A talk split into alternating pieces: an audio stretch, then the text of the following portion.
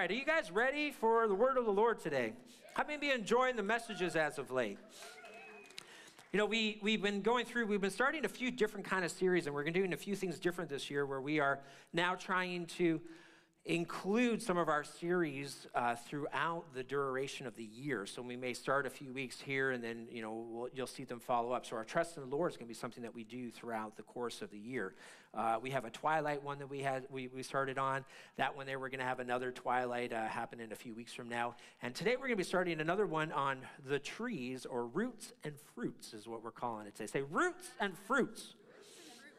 I don't know who came up with the title for that one, but you know we're going to go from that. But listen, I want to start today because I have a tree. How many got trees on their property? Five of you guys? What? Come on. I, I, have trees on my property. And, and I had not just a city tree that was planted, but I also had my own options to be able to plant some trees. And, and one of the trees that I planted in the back of my property is called a weeping willow. You know, and for those of you who are not familiar with a weeping willow, you know, they're this big, you know, they can grow into this big, elegant tree. They have, you know, like a canopy effect to it that flows down, and the branches sway in the wind, right? And they almost they come down and touch the ground. Many of you might even remember, you know, uh, you know, some of you as parents used to use the weeping willow for some something called a, a switch, or was that what it was called? Right? Why don't you go pick for me a switch out of the weeping willow tree? But, but I have this affinity. I, I love, uh, for some reason, weeping, like the weeping willow trees, right? I have in my front yard, I have a, a few uh, weeping mulberry trees. And they're very similar, a little bit smaller than the uh, weeping mall, uh, than, than the weeping willow that I have in the backyard, but nonetheless, it's a big, it's a big tree. Now, Pastor Sheri on the other side of me, as much as I love this tree, she does not, first of all, have this same love towards the tree that I have in the backyard. Now, I have literally prayed for the tree to be struck by lightning and die. because I tried to I tried to nicely ask him if we could get rid of it. He said no, mm-hmm. but if it were to get struck by lightning, then, you know, he would contemplate getting rid of it. Mm-hmm. So I I prayed pretty hard. And it's been struck by lightning. Not, not once. once. Twice twice, maybe three times. We're not quite sure on that. Possibly three that times. That tree is a resilient tree. That's a feisty tree. You know, I come out one day and it gets struck by lightning and like the whole like trunk of, of the tree just is just like charcoal. It's split. And Sheri's like, all right, we're getting rid of the tree. It's gone. And I'm like, nope, I found some really long bolts and I bolted the tree back together and it started growing again. And she's like, what are you doing? I'm like, I love this tree. We can't just let it die. So and I then, prayed you know, harder and I said, God, we need a real lightning strike on this tree. Like it needs to go, but don't let it fall like on the neighbors. Like let it fall in this one direction. So it got struck again, and that side fell into our yard. And I was like, yes, this is like literally split in half. So it's not just a side of it, it's like split in half. So he comes out and he goes, hmm. Gets I on the think phone. I can fix that. Gets on the phone. He's like, calls his buddy. He's like, hey, uh, you got a saw?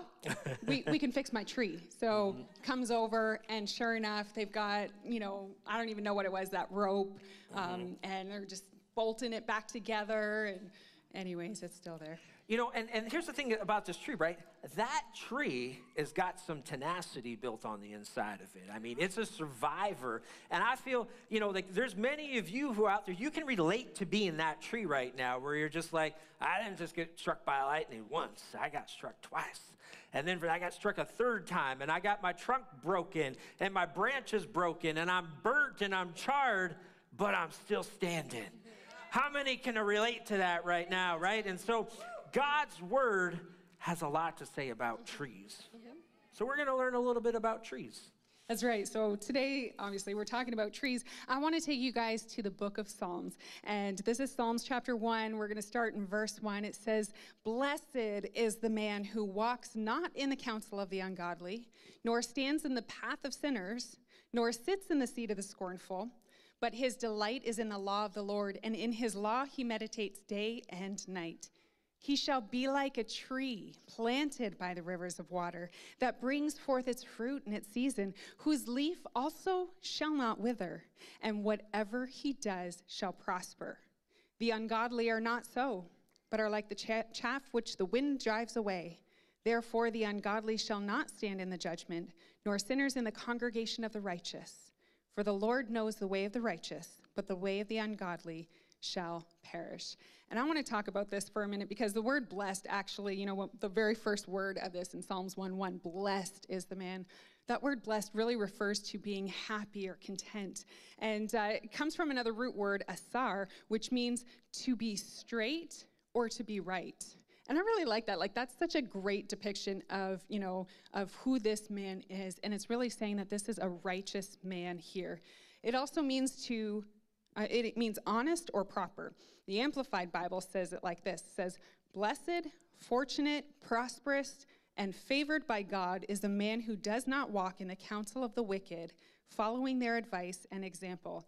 See, this, this blessed man doesn't walk in the way of sinners. And I like how it really brings out that he doesn't walk, stand, or sit.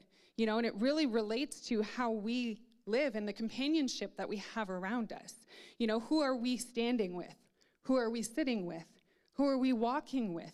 And, and we have to be very careful about the people that we are actually surrounding ourselves in. And we have to live with a discernment to be able to know what, what is the right people, who are the right people to surround ourselves with, right? A lot of times people in today's day and age like to surround themselves with people who they can benefit from. How many know a few people who are like that, right? But that's not what God's word says.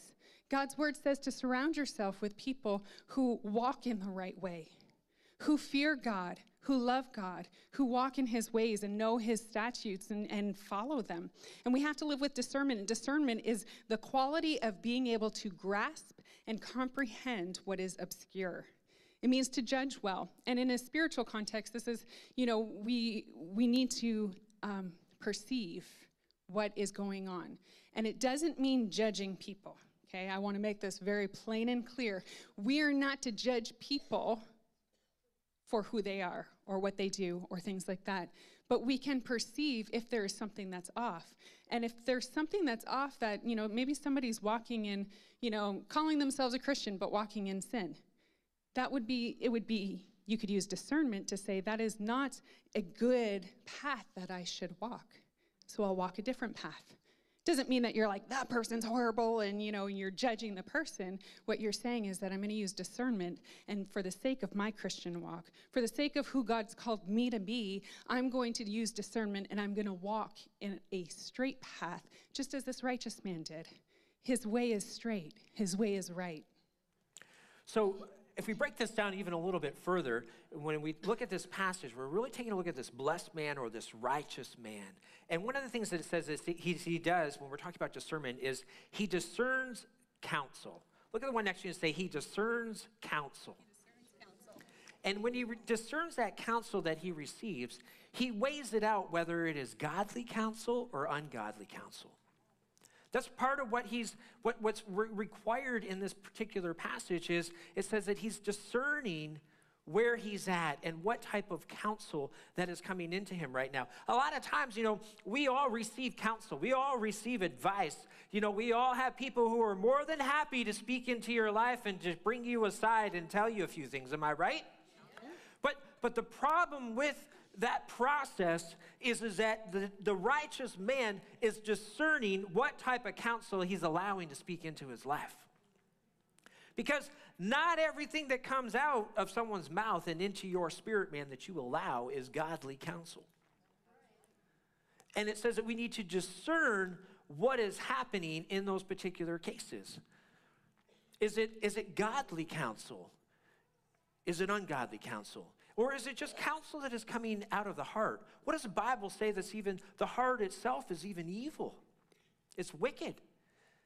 So we need to first and foremost, and this is what it does. So when, when people are, are, are bringing things into our way and we're, and we're aligning ourselves with our thought processes, what we're agreeing with, what we're disagreeing with, these are all parts of discerning the counsel. In Proverbs 4 23 to 27, it says, Keep your heart with all diligence For out of it springs the issues of life. Put away from you a deceitful mouth and put perverse lips far from you. Let your eyes look straight ahead and your eyelids look right before you. Ponder the path of your feet and let all your ways be established. Do not turn to the right nor to the left. Remove your feet from evil. It's saying, pay attention to what is coming in and the counsel that you're receiving. The next part of this is that the righteous or the blessed man discerns where he stands. Say, he discerns where he stands. Where he stands. You know, sinners all have a path where they stand. There's a path and a roadway that the sinner is on. It says, uh, wide is the, is the gate. Is, how, is that, how is that when it goes? It says, For wide is the gate and broad is the path that leads to destruction, and there are many who go uh, by it. But we're to enter by the narrow gate. We're not walking in the same pathway that the sinner is on. We're not going in the same direction. We are on a separate road.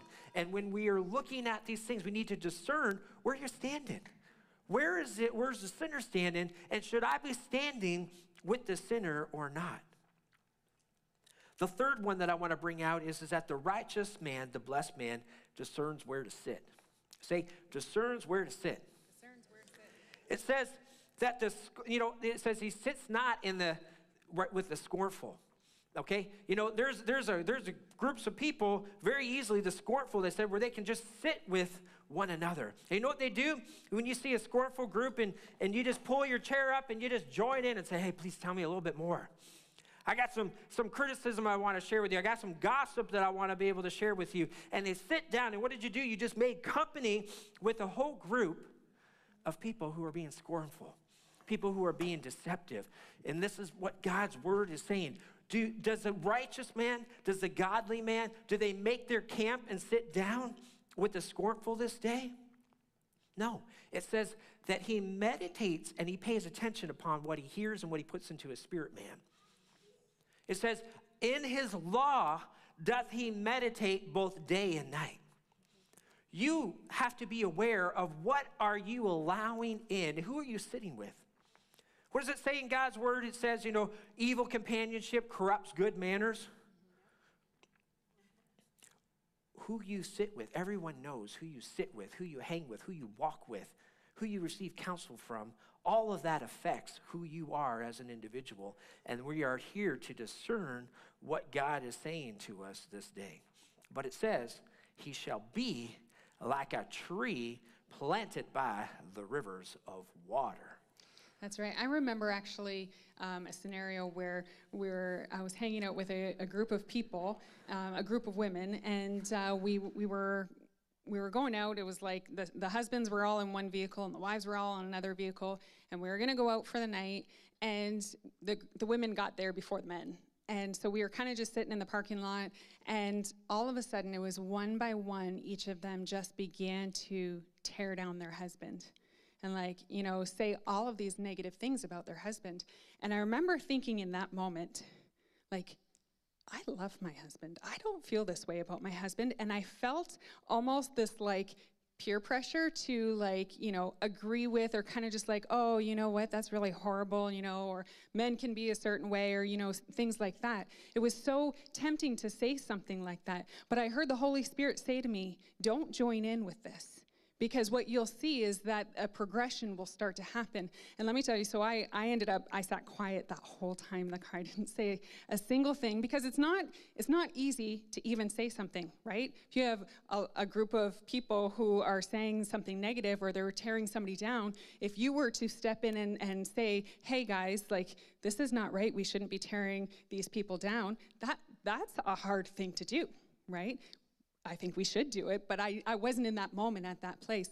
And within a short period of time, every one of those women divorced their husbands. And I thought, wow, like I am so grateful that I didn't join in on that tearing down my spouse because you know what? There's going to be times when the people around you irk you. There's going to be times when those who are closest to you just get on your last nerve. But that's okay. That's regular life we need to still appreciate and love the people who are around us. I, I never irk you. Never? I love you. so, a righteous man needs to be planted. And the first thing that we need to understand about trees is that trees are planted, right? And what does a tree do when it is planted? It grows. That's right. And so as as christians we need to remember where we are planted. And, and the book of matthew actually talks about where jesus talks about the importance of a seed being planted properly. This is matthew chapter 13 3 to 8 it says and he spake many things unto them in parables saying behold a sower went forth to sow. And when he sowed some seeds fell by the wayside and the fowls came and devoured them up. Some fell on stony places where they had not much earth and forthwith they sprung up, because they had no deepness of earth. And when the sun was up, they were scorched. And because they had no root, they withered away. And some fell, fell among thorns, and the thorns sprung up and choked them. But others fell on good ground and brought forth fruit, some a hundredfold, some sixtyfold, some thirtyfold. And we can really learn from this parable about the importance of where we're planted there's there's a different like this this talked about the different places that things can be that trees can be planted or or seeds can be planted. You know if it's in this in the stony ground there's not much depth to it and it's easy to get burned. You know how many know there's there's times where you know we're gung-ho and sometimes even as a baby christian you're just like yes like let's go. And then all of a sudden something kind of comes up and then you're like oh no don't want that anymore. And you know people walk away how many times in our Christian faith do we see people who are in the body of Christ where something happens to them and they're like, you know what? I want nothing to do with that anymore. I remember a time in my life where um, I was going through a difficult time. You guys all know I've been through um, one difficult time in my life, and that's maybe it. I don't know. But I was going through something, and, and it was a tough time in ministry. And I remember saying afterwards, you know what? I don't want anything to do with ministry anymore. Like, this is it. If this is what ministry is, I don't want it. And I remember, like, I was about to close the door on it. And these are the types of things where we have to be so careful that our root system has to be grounded and deep and able to nourish us. Because if, if, if we're not getting the deepness of the roots, then we're not able to stay grounded and we're not able to stay, stand strong and to stand firm through the things that we walk through. It, there are th- ones where, you know, you can just pull the root, pull the trees up or pull the, whatever, the weeds we'll, up. We'll get to those. Oh, We'll am I doing your? I'm doing your part of the message. Okay, what am I saying then? You know what? You know what this is about is because you forgot my notes at home, and so I don't know where I'm at with my notes. All right, so we can see actually where God has designed a system by which plants and things grow. Mm-hmm. This is Genesis chapter 2, verses 8 to 9. It says, The Lord God planted a garden eastward in Eden, and there he put the man whom he had formed. And out of the ground the Lord God made every tree grow that is pleasant to the sight and good for food. The tree of life was also in the midst of the garden, and the tree of the knowledge of good and evil. See, God planted a garden and brought forth trees where it can grow. And you can even say that when God put Adam into the garden, he planted him in that place. See, how many are growing in the place that God has planted you in? How many are staying strong in the place that God had put you in? A lot of times we want to uproot ourselves and we want to move on, but God has said, here. And, and, and in Genesis 2:15 it says, "And the Lord God took the man and put him in the garden of Eden to tend and keep it." So we can say we can see that he was planted in the garden and he was meant to tend it. And we learned weeks ago, I don't remember how many weeks ago we were talking about the word tending is worship.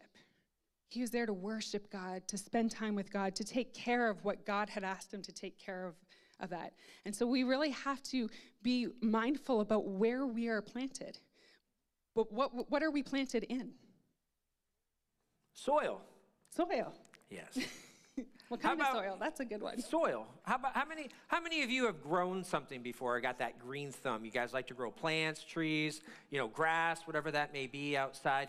You know, I, I had looked at, you know, there's there's a few different things that I've really realized is that the soil of a of a tree or the plant that we put stuff in is very important.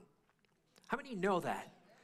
You know, plants don't just grow in any type of soil, right? There's various types of soil mixtures and various types of things that different plants uh, thrive in, but there's nu- nutrients that are inside the soil that the plant needs in order to be able to survive. The basic three nutrients that, that normally are there nitrogen, for phosphorus, and potassium. There's a few other ones, magnesium, et cetera, that are there, but, but really there's, there's core nutrients that the plant is needing in order to be able to draw from them and to be able to grow. Just like we have nutrients for our bodies, we're a tree. There's different nutrients that we need in order to be able to grow and to survive. And so I, I remember you know, I, am not much. How many of you are lawn people out here? You know, you just love the meticulous parts of your lawn. I, and I am not really a lawn person, okay? But, but what I realized over time is that I cannot stand weeds. Uh, I, I, just I don't I don't it's enjoy them. them. They bug me. You know, it's like you drive up to your house and you can just see the weed, you know, sticking out or the, the multiple weeds. What's right? really funny about this is when I'm standing in the house and I see him go outside and he's like, you know, just annoyed with weeds that pop up in the ground, and then the neighbor comes out and they start talking about their disdain for the weeds that are coming out and what they're going to do to be able to get rid of these weeds because we share a lawn together. Yep. And so I just I, I find it humorous watching you guys having this conversation of like putting yeah. together a plan of how you're going to target these weeds, get rid of them, get them out of there. And, and, and so I, came to this place where a few years ago, all of a sudden, I, I just felt like I had a whole like pile of weeds, and I had like more weeds than I had grass. Okay, so so I actually went and I I, I actually took and, and replaced everything with sod, and then within like a year, it was full weeds again. And I'm like, what is going on with this grass? And so it, it started to bother me because I mean, I'm pulling out like weeds by like, like bags of weeds all the time. So I'm getting frustrated. So you know what I decided to do at that point? I decided I should actually pay attention maybe start learning something more about what was happening. And so I realized that the weeds that were growing in my lawn were actually prone to grow because there was lacking nutrients that were in the soil. So certain weed types actually thrive where nutrients are missing. And I was like, oh, that's pretty interesting. So that's telling me that this weed, this weed, this weed, which were all kinds of weeds, right, were because I was lacking this. And so what I realized was that my, my lawn, my topsoil that everything was planted in, was missing the proper nutrients that were needed for the actual grass to grow. And because the absence of it was there, all was happening was weeds were growing. And so I, am going back and I'm thinking back here a little bit more. When I first bought my house, this is going back 20 years ago, you know what I had for all of my all of my topsoil? It was all clay. It was all garbage. it was garbage. There was nothing wanting to grow in the clay that day except for some swamp stuff, right? And and so, anyways, I, I, bought a whole bunch of topsoil and I threw it all down, and then I had a whole bunch of nice grass that was, you know, planted, and then, and then the grass grew for years and years and years. But now, 15, you know, plus years later, all of a sudden, I don't have that same grass anymore, and I realized that what was happening was is that the grass was pulling the nutrients out of the ground. The trees and my weeping mulberries were pulling the nutrients out of the ground. And you know what was happening? The topsoil became depleted of nutrients. I wasn't doing anything to replace the nutrients that was being drawn out of the property. And you know what was happening and springing up in my life? Weeds. Mm-hmm. And it's, we're a tree. It's the same type of a process. So what I had to do is I had to get fertilizer. And I had to start fertilizing the lawn. Basic 101. If you're growing stuff, learn how to use fertilizer and put nutrients into the ground, right? You know, it only took me 15 years to figure that out. But I decided to start putting fertilizer in. You know what started happening? The grass started growing. The other weeds, they start to dissipate. And it's the same thing is we can get saved. We can get filled up with the Holy Spirit. We can be feeding ourselves with all kinds of nutrients on God's word. But those nutrients that you took 15 years ago aren't going to keep sustaining you in your life. You use them up as part of life, but you need to keep going back to the Word of God. You need to keep filling yourself up with the nutrients that you need because otherwise you're going to find yourself with a whole bunch of weeds in your life without what you actually are trying to grow instead. And sometimes you don't even realize that you've gotten to the place of a whole yard full of weeds, right? Like we're thinking that we have this great grass and and you know the grass grows long and then you don't see the weeds very much. Then you cut the grass and you see all the weeds that are all popping up there. And uh, and so we need to be mindful about constantly going back to the Word of God, constantly allowing God to work inside of us so that we don't allow weeds to develop and take root inside of our lives. And one of the things that matters when it comes to planting things is the environment that they're planted in, right? One of my dreams would be to have a palm tree in my yard, right? I think at heart I would live in the Caribbean somewhere because I like the warm weather. But how many know if I were to plant a palm tree in my yard, it likely would not survive? Do you know why? We live in Canada. It's cold here. it's never going to survive in this environment because it's meant to flourish in a certain type of environment. And that's not the environment that we have here in our city, in our nation. So it really matters where we are planted. In Psalm 1 3, it says, He shall be like a tree that's planted by the rivers of water. It says it, it's planted by water. You know, when a tree is planted by water, it's like the roots are, are down and they, they've got a full water source constantly there, and they grow strong long and tall, and it's hard to really to knock those trees down because they have a constant source of water. Water represents the Holy Spirit. Do we have a constant source of the Holy Spirit just flowing through our lives? In every area of our life, in everything that we do, do we rely on the Holy Spirit? Do we allow Him to flow through us? Do we allow Him to create that environment that we need to be able to flourish, to be able to go through the next season in our life? And so we need to think about the environment that we're planted in. It says in Psalm 92, 12 to 14, it says, The righteous shall flourish like a palm tree. He shall grow like a cedar in Lebanon. Those who are planted in the house of the Lord shall flourish in the courts of our God. And I love this because, you know, it's talking about how we need to flourish as in the house of God. And how many know the house of God is the church. the house of God is where, where we are, where we get fed. And there's different environments in different churches, right? And so we need to know the environment that we need in order to be able to grow. That's why it's amazing that we have multiple churches in our city to be able to meet specific needs of the people. Churches aren't meant to fight against churches, and people aren't meant to church hop. God has commanded you to grow and to be planted in the place that you are meant to grow in and be developed in.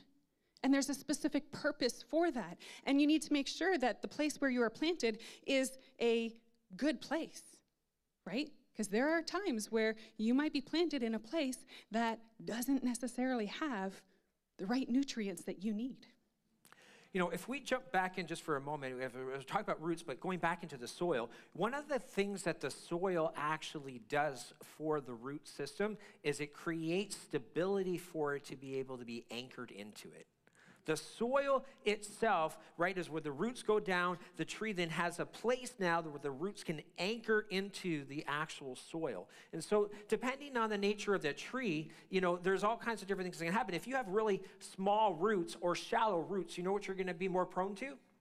Being uprooted. You're going to have more. You're going to be more prone to being unstable, especially when storms and winds and, and torrential, you know, rain and all those different things come. See, there's there's a purpose to the root system, and how well those roots are are established into the environment that they are in is going to affect the entirety of the tree.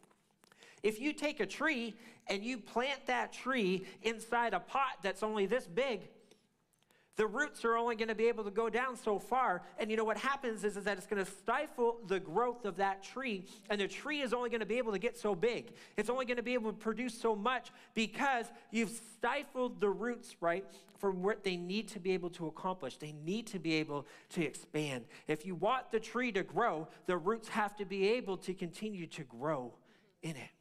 I remember I tried to, a couple years ago, I was trying to do container gardening, and many of you guys know I don't naturally have a green thumb, so I'm trying to learn, and people are trying to teach me, and it's not easy for them. Mm-hmm. But I decided I was going to try to plant carrots mm-hmm. in a container, and it just doesn't work that way. Right? And I remember like when the top started coming up and I was all excited. I was like, I'm gonna get carrots and I'm so excited. and then I got really antsy and I picked one and it was like this big. Mm-hmm. like it, I couldn't even tell it was a carrot.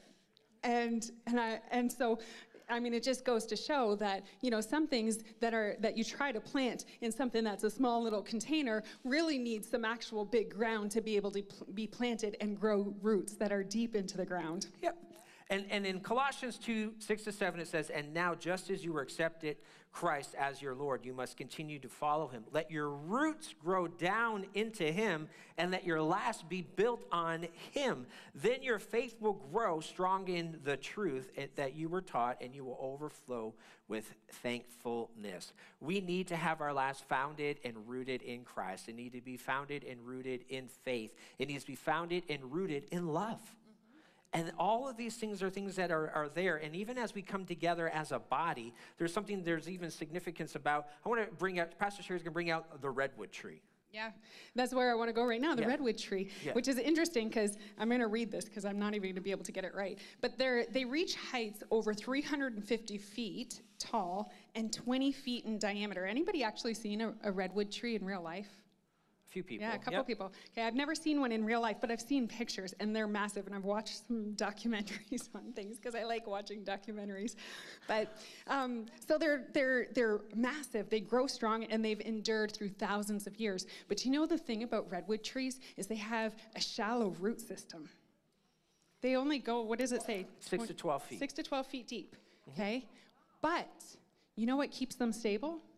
Is that they intertwine their roots with one another and they begin to grow in unity and sometimes they even meld their roots together so that they're strong. They're not just one tree. They're a- an army of trees that are one system. And that's the way the body of christ is supposed to be. We are like trees and we are meant to have roots that are connected with one another and we're meant to do life in unity with one another where we ha- where we're we're one body where we're not little individual things here and there and, and our own in our own minds and in our own thought process on our own journey. We're together.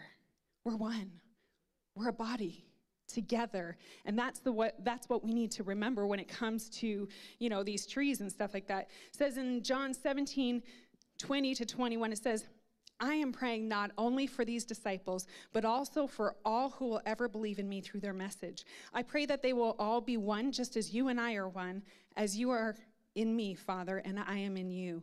And may they be in us so that the world will believe you sent me. Do you know with the redwood trees, when they intertwine their roots together, they help supply for future trees to come even after their death, that they're thinking about what the future of the tree is.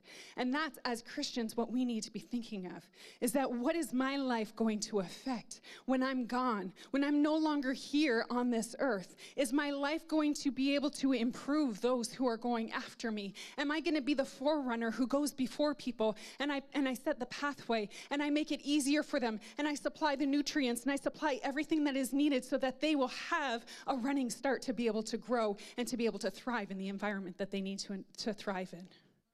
This is what we need to be as Christians. So, roots are so important to a tree and they're so important to the life of a believer. And so, in Matthew 13, 6, it says, And when the sun was up, they were scorched because they had no root and they withered away.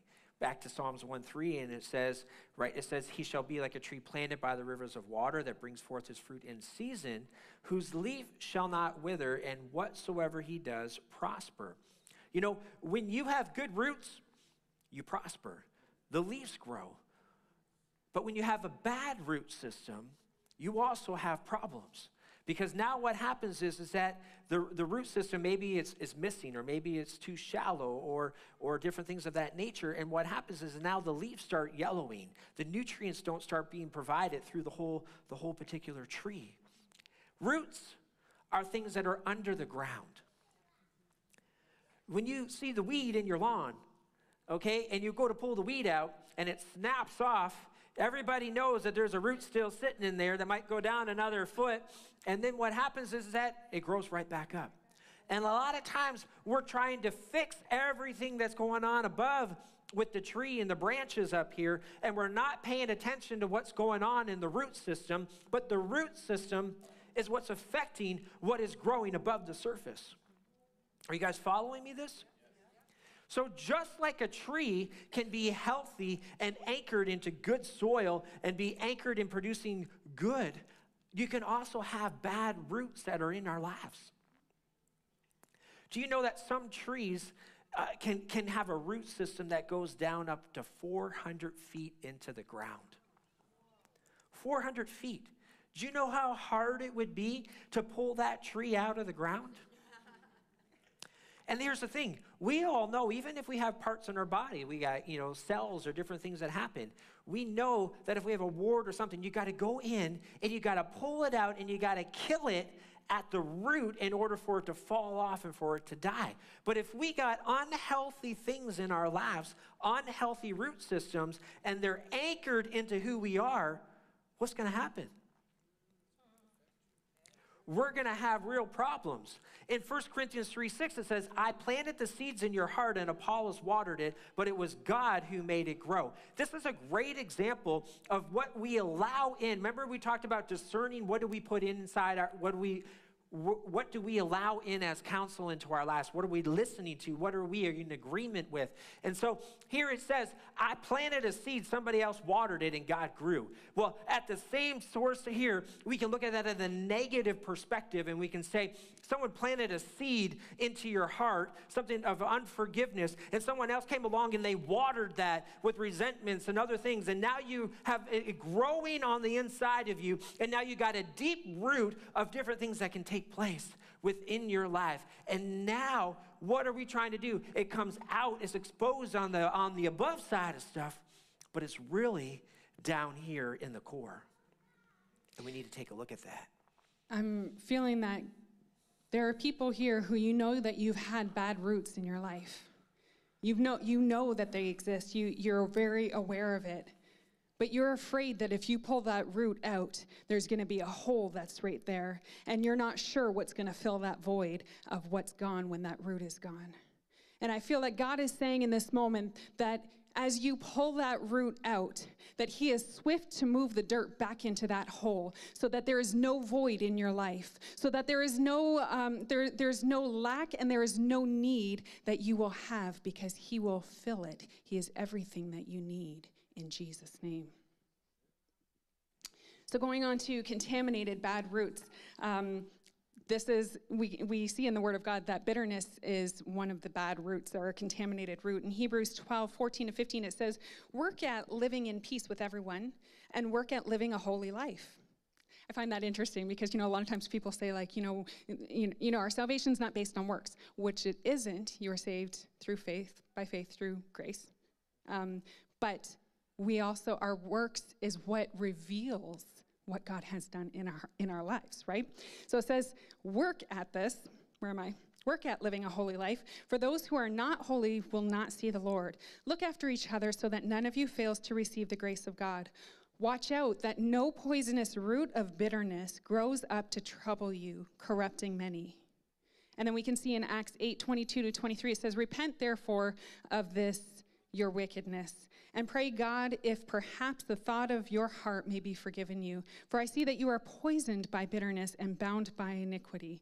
And, and this is the thing is that there's so many opportunities right now for bitter, bitterness to overtake our hearts. We live in a fallen world and we live in a way that there is so much opportunity for offense to come in and things to happen. And if we don't deal with it right away and we don't allow God to heal what the hurts that come up in our lives, then bitterness begins to settle in. And that bitterness, although at first might just feel like you're just releasing um, things and you're just talking through things because you need to be able to talk it out, you need to talk to somebody about it so that you can heal. But it goes beyond that and it begins to poison your root system. And then every time you go to do something, your roots are trying to pull up water. And as your roots are trying to pull up the water, it's pulling up the contaminated poison of bitterness. And you're beginning to make decisions based on that bitterness. And you're beginning to make decisions that are based on that poison that is alive in your life, and you don't even know it. And so we need to get rid of this poison. We need to get rid of the bitterness and not allow it to take root. I'm going to tell you five types of contaminants right now. Number one, iniquity and bitterness. Number two, relationships and opinions. Number three, doctrine. Number four, false teachers and false prophets. And then number five, and this is a scary one to me, is wolves. We can be contaminated and impacted by so many different things in life. And here's the thing is that we need to know to go back to the word of God. We need to go back to God to know that what we are being taught, what is being instilled inside of our life lines up with God's word. You should never just take somebody's word for something. If we're standing up here and we're preaching, I, I, encourage you guys to go home, look it up in your Bible, search it out for yourself, and know that what we are preaching is God's word. Because if anything else comes out of our mouth, then you need to reject it. It should only be God's word, only the truth. And so, um, contam- these contaminants can actually affect the fruit in our lives. How many know that we are, we are like trees and we are meant to bear fruit in our lives? So these contaminants can destroy the fruit. The fruit dies, and we don't have any fruit. Um, it can produce unhealthy or diseased fruit, and that fruit contains contaminants that affect health. Um, sickness and disease can be transferred and then number three, it changes the taste of the fruit and it tastes different. What, what's drawn from the soil is absorbed into the fruit. And you know, we're talking a lot about this and, and, and planting and, and, and all this type of thing, but really when it comes down to is the fruit. What fruit are we bearing? What does it look like? What is the fruit that's evident in our lives? Yeah, so let's talk a little bit about fruit for a moment. And even as she was just bringing out that last point where it changes the taste of it. So, you know, we were talking about don't allow a root of bitterness into your life. And you know what happens if you allow a root of bitterness that comes into your life? It affects the whole tree. And when it affects the tree, it affects the fruit that we're just talking about. And you know what happens? Now you have bitter fruit. And see, fruit changes by the environment, by the soil, by what you are putting in and what you are drawing up. And in John 15, 15, it says, You are no longer servants, for, I, for a servant does not know what his master is doing, but I have called you friends. For all things that I heard from my Father, I have made known to you. You did not choose me, but I chose and appointed you that you may go forth and bear fruit, and that your fruit should remain, that whatever you ask of the Father in my name, these things I command you, and that you love one another. Here's the thing it says that we need to go forth and we need to bear fruit in our lives, and that fruit needs to remain. It means it needs to, re, to be enduring, it needs to be constant. It's not something that we can just say, I bore fruit last year or I bore fruit five years ago and now I'm in a I'm done bearing fruit in my life. It says that the fruit that we are to have is to remain with us. Are you still here? Yes, then you should be remaining and bearing fruit. And that is what Christ is teaching us that as a tree we're to be bearing fruit. And it says here next, it says that Matthew 7 17 to 20 says, Beware of false prophets that have come to you in sheep's clothing, but inwardly they are ravenous wolves. You will know them by their fruits. Do not do men gather grapes from thorn bushes or figs from thistles? Even so, every good tree bears good fruit. See, every good tree bears good fruit. Good bears fruit. But a bad tree, bad fruit. A good tree cannot bear bad fruit, nor can a bad tree bear good fruit. Every tree that does not bear good fruit is cut down and thrown into the fire. Therefore, by their fruits you shall know them. Here's the thing this is not real complicated. Good is good, bad is bad. You're either a good tree or you're a bad tree. If you're a good tree, you're going to produce what? Good fruit. If you're a bad tree, you're going to be producing bad fruit. Here's the thing a tree is a tree in its entirety. You don't segment out the tree. If the tree's got, a, if it's planted and it's got bad roots pulling through contaminations because of the environment it's in, because of the soil that it's in, because of what you're feeding into the tree, you know what's going to happen? It affects the whole tree, which is what we just said, and the fruit that is going to be bearing is going to be contaminated, and it's a bad tree.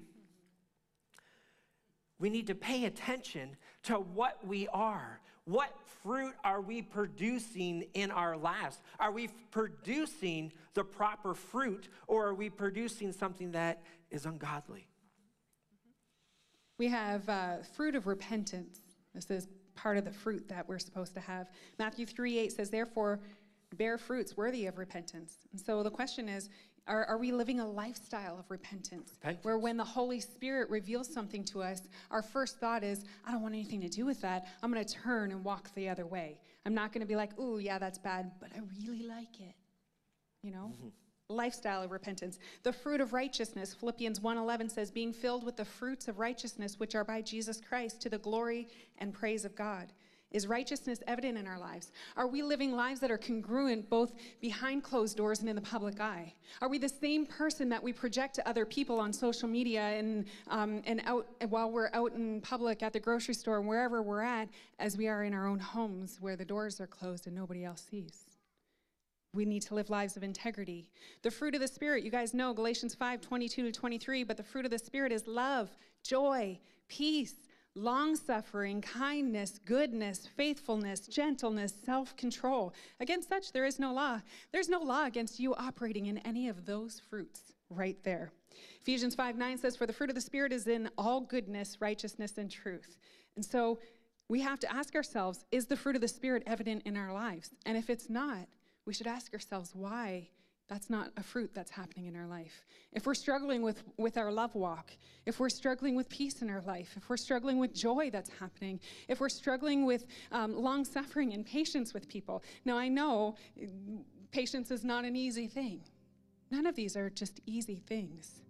But when we give our lives completely over to God, these fruits begin to manifest in our lives. And we begin to have patience with people because we see them for who God created them to be. And we understand that we don't have to judge them for their faults or the things that are happening in this moment. We can love them truly for who they are. Why don't we all stand today as we close out the service? Further in Matthew 13, it said, Now he who receives seed among the thorns is he who hears the word, and the cares of the world and the deceitfulness of riches choke the word, and he becomes unfruitful. But he who receives seed on the good ground is he who hears the word and understands it, who indeed bears fruit and produces some a hundredfold, some sixty, and some thirty. See, out of the abundance of the heart, it says, our mouths speak. What is rooted on the inside of us is going to come out of our mouths. What is coming out of our mouths this day? Is it poison? Is it doubt? Is it unbelief? Is it criticisms? Or is it faith? What is being produced in your life? What fruit? Are you producing the fruit of the Spirit or are we producing the work of the flesh? As Christians, we are followers of Christ and should be producing the fruit of righteousness after Christ Jesus. In Psalms 1, where we started, it says, The ungodly are not so, but are like the shaft with which the wind drives away. That's somebody who's not un, that's somebody who's not rooted. They're like the shaft. They blow, they just blow away with the wind. You know people like that? Maybe that's you. You're just everywhere, every time something comes, you're up and down, you're all over the place, you're blowing all around. You can't keep stable and your roots down. Therefore, the ungodly shall not stand in the judgment, nor sinners in the congregation of the righteous. Here it says, For the Lord knows the way of the righteous, but the, but the way of the ungodly shall perish. God makes note that there's a difference between the righteous and the blessed man and the ungodly. They're not sitting in the same place. They're not walking in the same place. They're not standing in the same place. Why? Because they're on two different paths. One straight and narrow, and one is wide and broad. We need to be bearing fruits. We're trees. Look at the one next to you and say, I'm a tree. I'm a tree. Say it again, I'm a tree. I'm a tree. And I'm called to not to bear fruit. Say, I'm called to bear fruits. And fruit that remains. Let's pray. Father, we just thank you, Lord, for your word today. God, I thank you that as we go out these doors today, that your fruit would be evident in our lives. And if there is anything in our hearts, Father, I just ask that you reveal to us if there are roots that need to be uprooted and pulled out in Jesus' name. God, I thank you for your presence, that you go before us, that you stand behind us, and that you are beside us. Father, I thank you, you go with us always. You said that you'd be with us to the end of the age. And so today, Father, we thank you for your presence. And we thank you, Lord Jesus, that you are alive in this place and that you are helping us to walk out our godly lives in everyday life. And we thank you for that in Jesus' name. I just want to bring Pastor Rick up here real quick for, for a moment. No, I just want to encourage folks today. I want everybody to just bow your head for a moment, just a moment to reflect on the message that you just heard. When the children of Israel were going in to the place called Marah, and Marah speaks about bitter.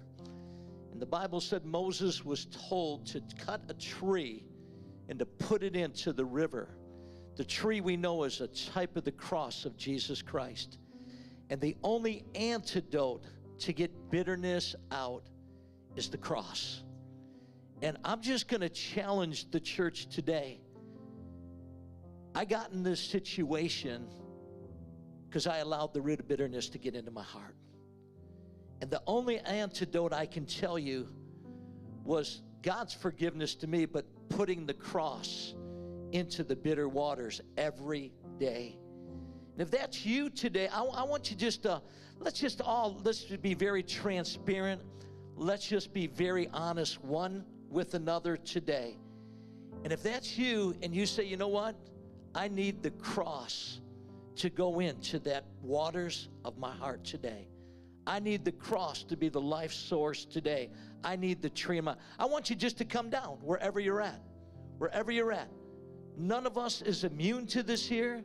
None of us is better than one another. But come on down and let's just have a few moments with God and say, I'm laying that down. Thank you, Ken. Come on down wherever you're at today. Just, just lay, we're, we're to lay it down. Come right up to the, right up to the stage if you want. Whatever. Just have a few moments with God. That today is a defining moment for your life.